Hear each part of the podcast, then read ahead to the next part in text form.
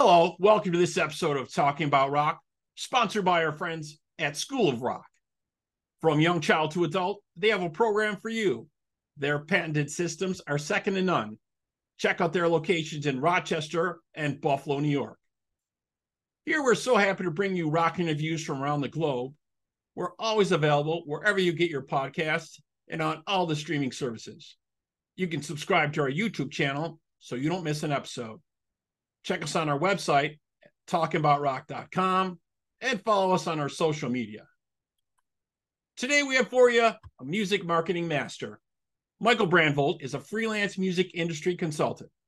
Having launched Michael Brandvold Marketing to leverage his years of experience to provide direction to large and small clients in areas of online and social marketing, as well as e commerce and customer acquisition and retention.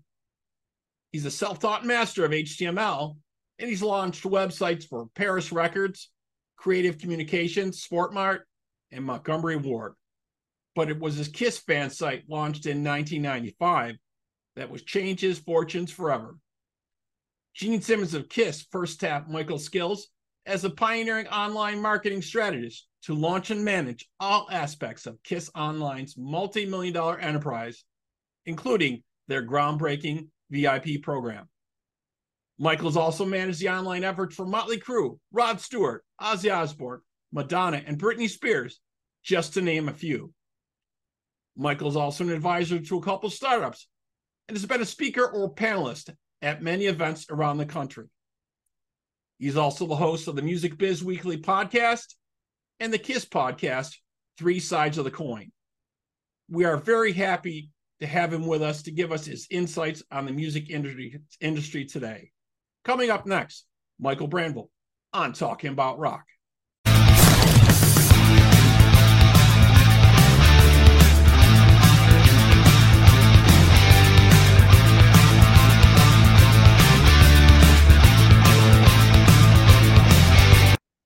Okay, we now have with us music marketing master, website wizard, and podcast host of the Music Biz Weekly and Three Sides of the Coin, Michael Brandvold. Michael, welcome to the show. How are you? Thanks for having me. I'm doing great. Excellent, excellent. Well, you know, you you started way back when the internet was just kind of getting together. You developed some sites for some well-known businesses. What were your thoughts when you launched your first Kiss fan site in 95? Um, you know, interesting. What were my thoughts? I was more doing it for the simple reason is I wanted to learn this new programming language, HTML. I mean that that there was there was no that was the primary motivation um, back in '95. And to give people context, 95 is when the internet basically first opened up to the general public. It had been around for years, but it was more of a government educational system. And um, the US government kind of said, okay, we're going to allow it to be commercialized. And there were no books, there were no classes, there were no there was no software, there was nothing. Uh, you know, I think maybe there was one one browser, Mozilla was the browser that was available at the time. Um, so I was working as a network administrator, and my job is to stay up to date on technology. And there was this new language called HTML. So, all right, what is this? Is this something I need to learn about? And I dug into it. And, you know, hey, it's what you use to build websites. And I figured if I'm going to teach myself how to do this, because again, there are no courses there's no schools there's no classes there's right. Back when it started there, there was none of that. Yeah. There was literally you you couldn't walk into a um, a barnes and nobles and find a single book about the internet let alone how to write websites. Didn't exist. Um, so if i'm going to teach myself how to do this i'm going to build a kiss website because i'm a huge kiss fan. And that's what sort of motivated me to to get involved in this so early on. You know, I had wanted to do a Kiss fanzine, but I realized it's just it's going to lose money. I mean, uh, who wants to lay out something, print something up, envelopes, paper, shipping, the whole thing? Yeah, it's going to lose money, and and it's only going to be seen by the what dozen people who subscribe. I did see that with websites, if if they if what they were saying became true, and it did, you know, everybody could come to me and read my website about KISS rather than me bringing it to them. And my cost was so, so small. Right. And that was what? Kiss Otaku? Is that is that how you pronounce that? Uh, o- otaku. otaku. Otaku. Sorry. Yeah. Um, Kiss Otaku was that that website I first launched. And it was right time, right place, which is so much what the, especially the music business is about. I launched that. I launched that in 95. Well, we know in 96, Kiss did the reunion tour and it's just been skyrocketing ever since. Um, so just the was, perfect storm for you. Definitely. It was the perfect storm. You know, I was at the birth of the internet. I had one of the very first Kiss websites ever built. They exploded. It exploded to the point where by 98, um, I had been offered a job to, to work with KISS and build their website for them. Yep. So Gene, Gene Simmons himself gave you a call, reached out personally, and asked you to be like what the director of their web services. Um, he basically, I had worked a little bit with him prior to this on the Kisstory 2 book he had me gathering material from the internet, having fans mail stuff to me, and then I would I would gather it all, organize it, and send it to Gene. So I'd done a little work with him. Um, but yeah, he called me and basically was like, Mike, I got a business proposition to talk to you about. Um, you know, we want somebody to build a website for us. Would you be interested? And I said, yeah, I'd be interested in talking about it. I didn't immediately say yes because I had a full time job that was paying well and had benefits and everything else. So I wasn't going to go work for KISS just because how cool would it be? But he basically said, we'll call Doc McGhee, their manager, and see if he can make something work out here. And that was uh, August of 98. And by October of 98, I had quit my job and moved to San Francisco and started a job where I built kissonline.com, built it and ran it for him. Yeah, and you managed that into a multi-million dollar enterprise and over a half a million visitors a month now. And I mean, they're such a recognizable brand. I think they kind of understood their brand a little bit, but this really set them apart for sure.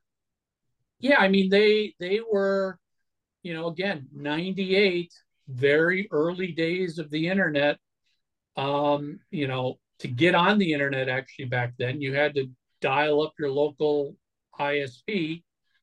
Um, for many people, they were doing it through AOL or Microsoft or um, I don't know. You know, there's probably a lot of regional ISPs, but they were one of the very first bands. I think David Bowie and Megadeth were right around the same time that launched their own branded ISP.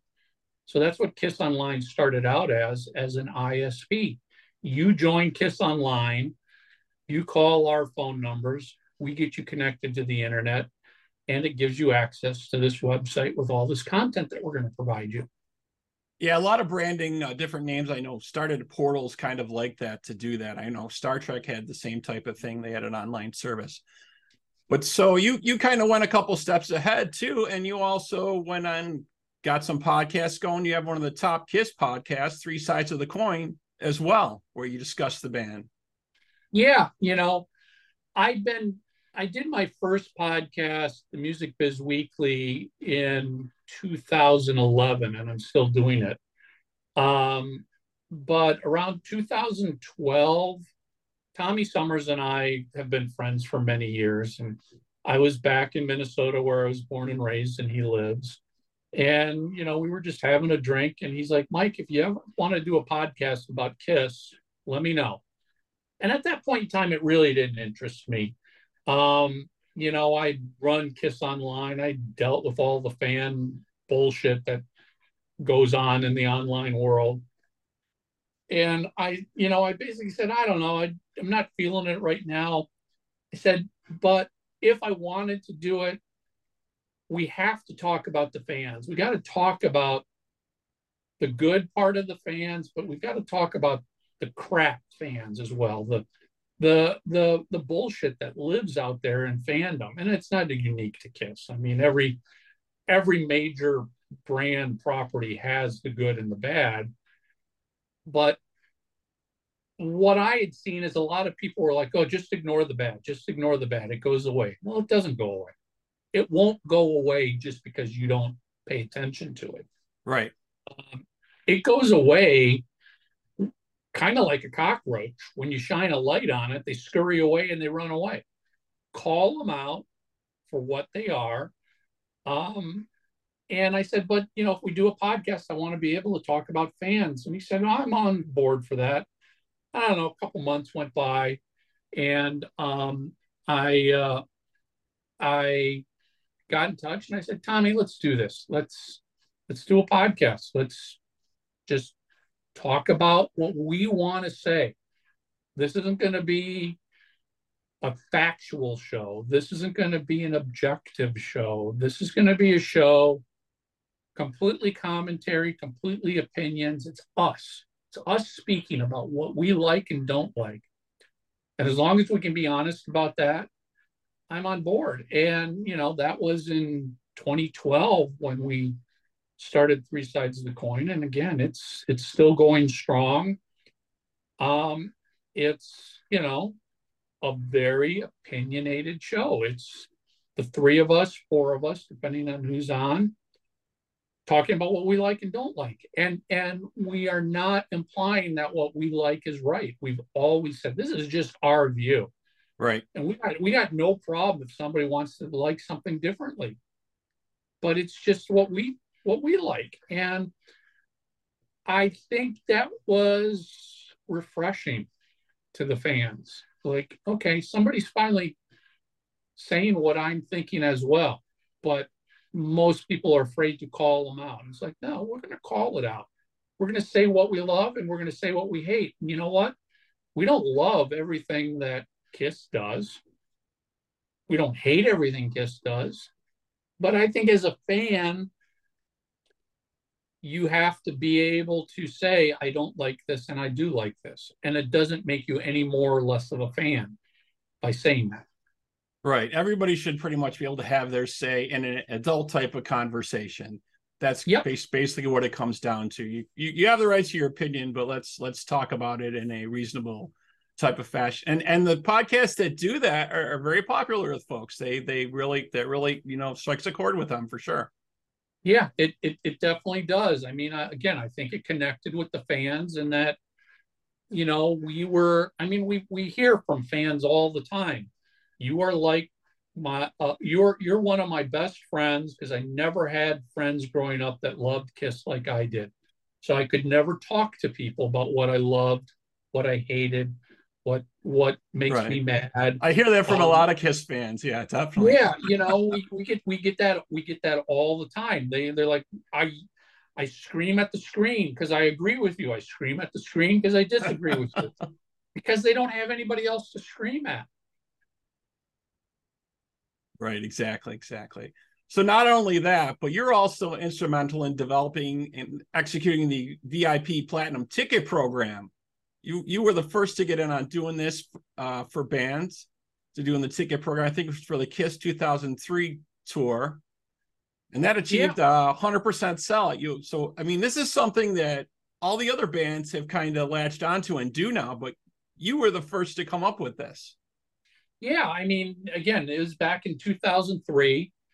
Um, VIP meet greet programs didn't exist back then. I mean, online ticketing purchase fan clubs barely existed.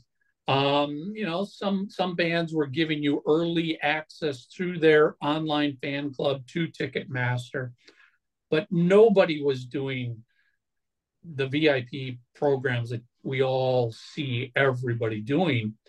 And what basically brought that on was just before the Kiss Aerosmith tour in 2003 was announced, uh, Kiss's management reached out to me because I'm running their website and said, Do you want us to hold any tickets for this tour for the website? And and you know, I knew that holding tickets by a band meant these were great seats. The band has access to hold incredibly good seats. Right. And in the past, they hold them for press, for friends, for family, for industry, stuff like that. Right. The past, they they, they didn't sell them. Um, but I was like, yeah, hold them. They're like, well, you know, we need to know within about the next week what you're going to do with them because otherwise we've got to release them back to the promoter. Because again, if you're not going to use those tickets that are being held, they put them back up into the general public on sale because they're great seats and they will sell. And I just started brainstorming. I'm like, you know, as a fan of Kiss, what do fans want more than anything? Right. To meet the band. We want to meet the band and we right. want to get a photo with the band. Right. And we want great seats. Because I mean, I I remember during the reunion tour in, in 96, fans were paying scalpers in excess of 750 bucks just for the ticket to right. get into the front. Now, you know, there you can have a lot of discussion on what's right or wrong about this, but the bands never saw any penny of that 750 bucks. Right. They got the 50 bucks, the 75 bucks, whatever that ticket was. They never saw any of the upside on that. Plus, let's be honest, you don't know if that scalper is scalping a legit ticket, a fake ticket, you know, fans. Right. I mean, I've heard stories of fans who've gotten screwed. Oh, yeah, that's not a real ticket from Ticketmaster. That barcode doesn't work. You can't get in. You're out your money. So I was like, well, okay, if we could guarantee them tickets in the first or second row, which the band could do because it's their ticket hold, and we could arrange a meet and greet with the band to get a photo with the band. And because I worked for the band's merchandising company, I was like, well, we could create an exclusive t-shirt right you only get by buying this. And it's going to cost us next to nothing. We're the merch company. Right, right. And, you know, hey, we'll give them a free uh, tour book again, we create the tour books. It's the cost of a tour book is next to nothing for us. Right. That's something they don't do at a lot of shows anymore. You don't get a tour book and they don't sell them anymore at a lot of shows I've noticed, you know? Yeah. Yeah. I mean, it's expensive to do printing like that. So, but, you know, I was like, okay, if we could do all of this, I think it would be worth X amount of money. And when I first pitched the idea back to Doc McGhee, my thought was it was going to be a photo with Kiss out of makeup. I figured there's just no way Kiss could do a photo in makeup. I mean, they start putting themselves into costume and makeup two hours before showtime. How would we be able to do this? Um, Doc loved the idea of, of doing the meet and greets, but he goes, if I can make this happen with the band in makeup, how much could we sell this for? I go, thousand dollars easily. Thousand dollars. I mean, when you as a fan sit here and go, well, fans would spend 750 bucks just for a great seat in the first, second row. You're telling me they wouldn't sit there and go, gee, for an extra 250 bucks, I get to meet the band and get a photo with them. Right. Which let's let's be honest, didn't happen no, and again, it was it didn't happen because they were getting into costume and makeup two hours before show. They would meet industry people and friends and family, but they never did real fan meet and greets because it just wasn't part of their backstage workflow. Right. And Doc said, I'll make it happen. And he came back and said, yeah, we'll band band will do this in makeup before the show um, with everything else. And I go, great. I think this will sell for a thousand dollars. Now, that's just my gut. No band had ever done this before, so we didn't know. You know, will will fans revolt at such a dra- dramatic upsell, right? Or will they love it? So you know, we, we quickly put these up on the the Kiss website merch store and when the tickets went on sale for the Aerosmith tour, we were all just like, what's going to happen? Are we going to sell them all or are we going to, you know, take them down because nothing sold? And within minutes, we sold, there were, there were 25 $1,000 meet and greet tickets per show. And that was a 60 date tour, and we sold them all out within minutes. Amazing. And we were like, we were like, okay, fans like this. Yep. Fans we know like we know this. we've got something. It, yep. it it's it it it worked. Now, what we didn't anticipate were fans coming back and buying them over and over and over. I mean, my thought was it's a thousand dollars. Right. You did it once. You you've been there. You do that once. That's a once in a lifetime thing you right. do as a right. fan. But no, we quickly saw fans were buying one, they'd get their photo with the band, they'd go home, blow that photo up into a poster, buy a second meet and greet, meet the band, and get the band to autograph the poster that they just had created from a previous meet and greet. Um, you know, we didn't anticipate repeat customers right for VIP programs. But I think what you see now is, and it's not so much that people want to meet the band every time, although that's great. Fans have just become accustomed to the treatment you get through VIP programs. You know, you get you get early access, you might get VIP parking, you might get drinks and hors d'oeuvres backstage. Right. You sit in on you the know, sound checks a lot of times. Yeah, you know, it's it's it's a much better experience than just the normal walking up to the venue, waiting in line outside for an hour, you know, going to your seat, buying the drinks for $25. The VIP treatment, people like that treatment.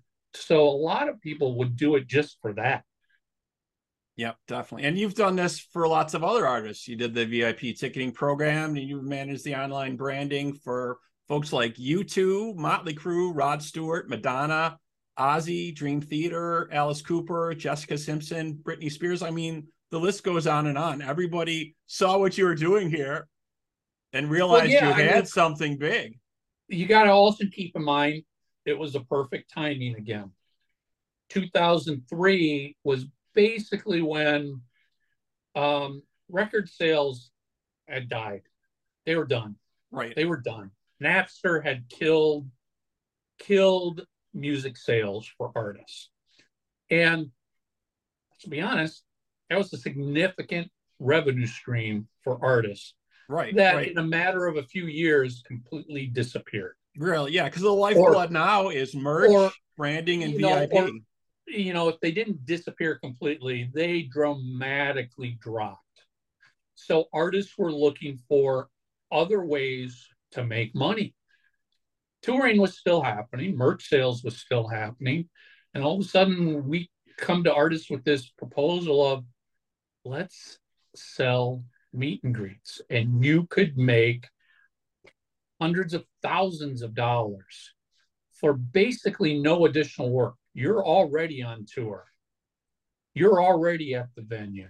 You're already doing meet and greets, probably with industry people and radio stations. Right. All we want is 25 more minutes of your time to sell meet and greets to your fans, and you get that money that comes out of it.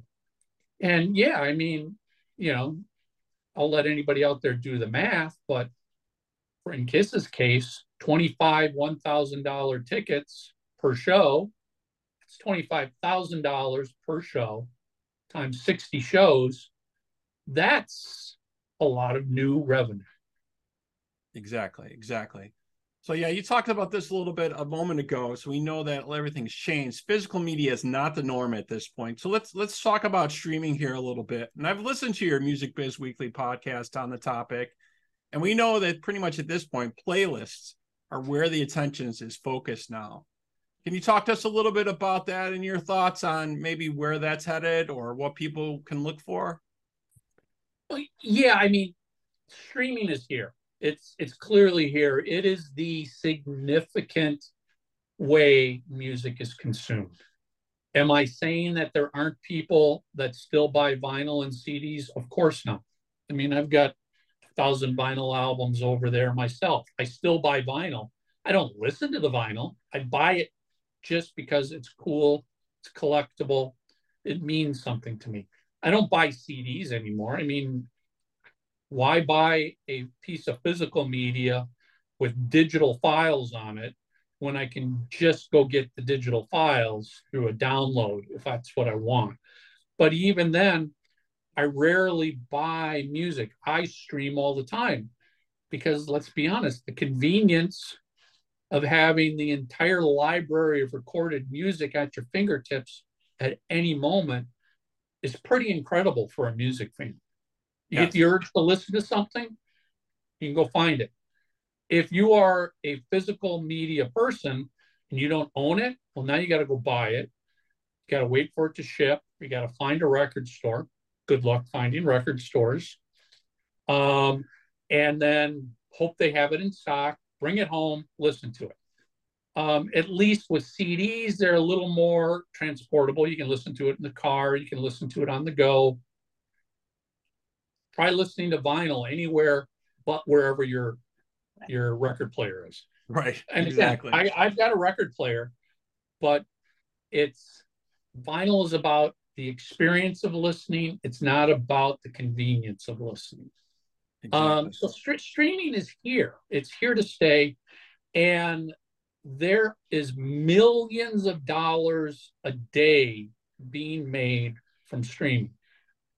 Um, streaming, sir, you know, and, and some real basic facts for people. Streaming services do not and never have and never will pay the artists directly. They never do. They pay whoever owns the music, right. whoever has the rights to the music. And in many, many, many cases, the rights holder is a record label. Right. So and and this is no different than back in the 80s when you walked into tower records and you bought a kiss cd for 18 bucks tower records doesn't pay kiss tower records paid the record label right. the record label is responsible for paying the artist after that money comes in based on many factors but some of them include first of all what was the contract you signed with that label? How much money did that label advance you? Has that label spent millions of dollars in marketing you?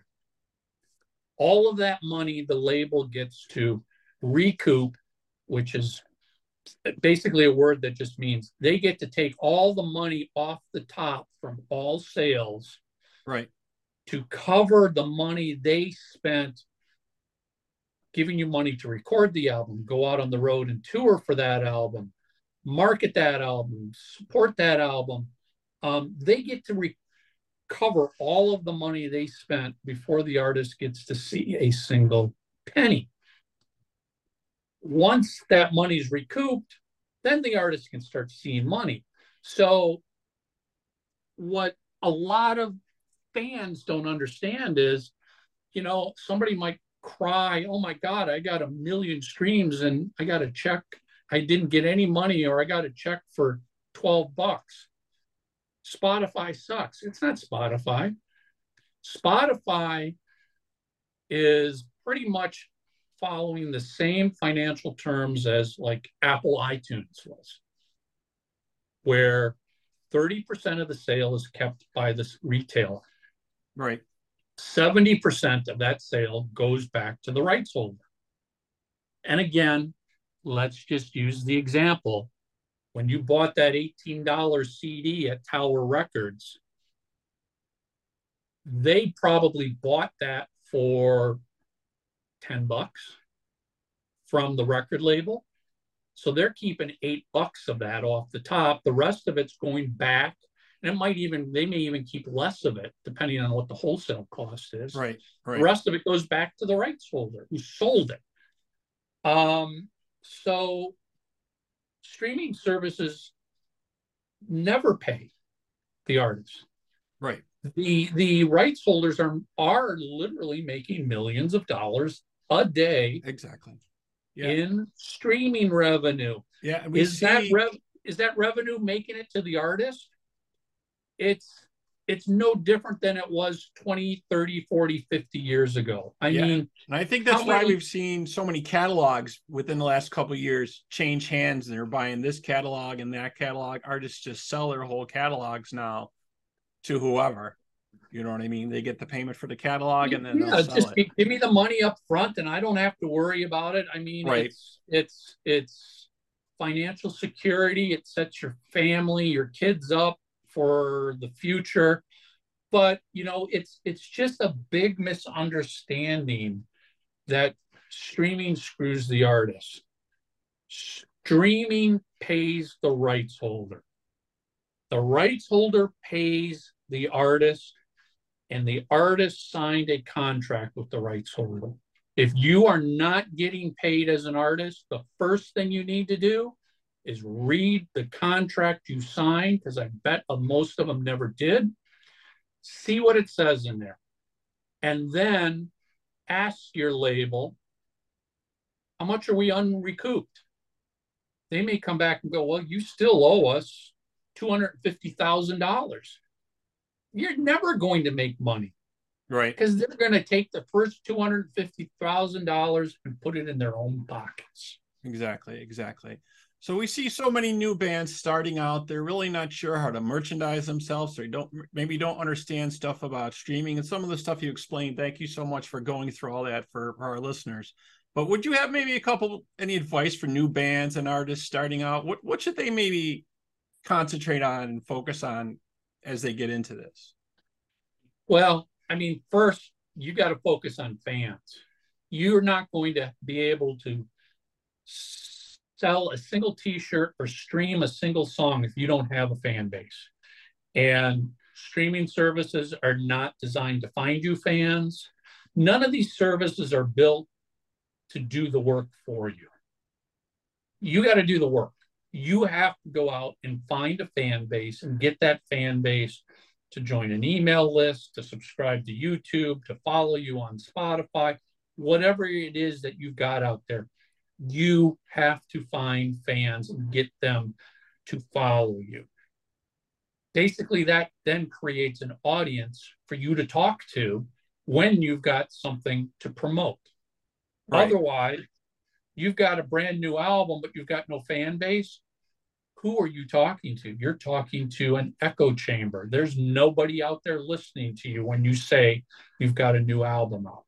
Yeah. And so, the, So- uh, that leads me to the next thing. So you talking about this also on the Music Biz Weekly. I listened to a little bit. The pros and cons of releasing music as an album, an EP, or track by track. So we see we see a little mix of that by different artists. Some people do the track by track, and then they do an EP. Some do a track and then they drop their album. It's kind of hit and miss, and they're kind of all trying all different formulas here. It looks like.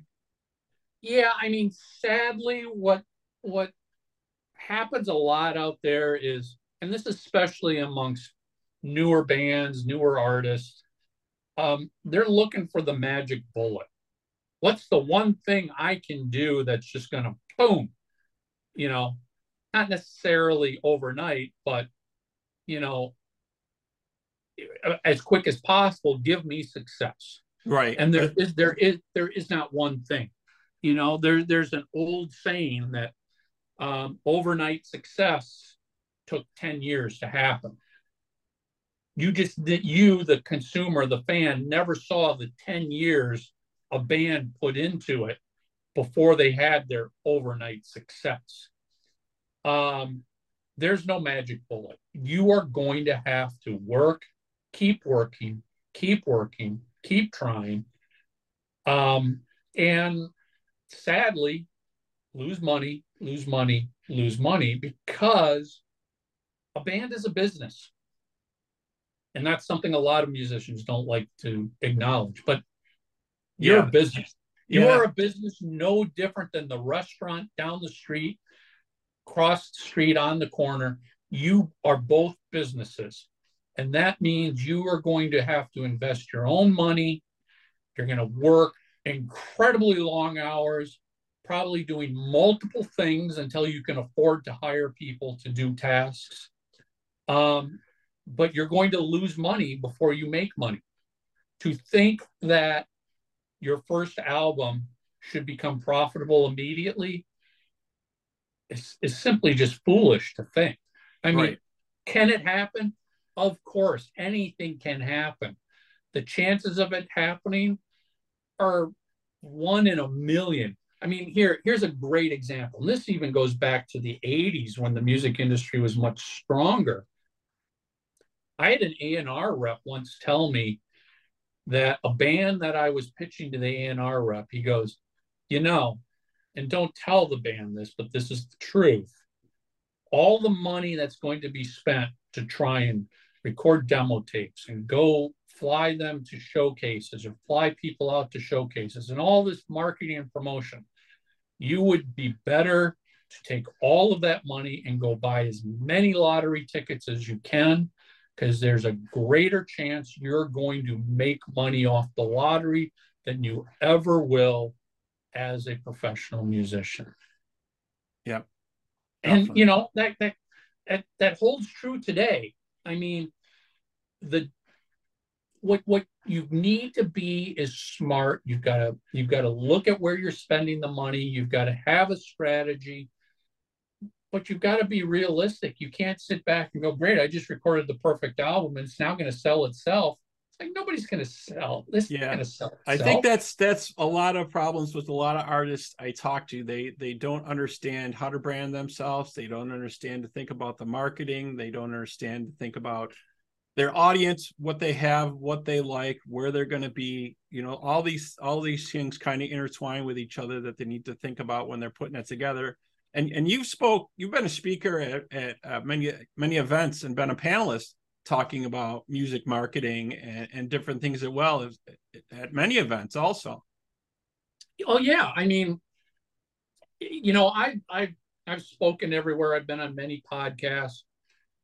You know to some extent maybe what i say isn't what people want to hear but it is the truth it's the truth about the business I love the business and you can have a career here.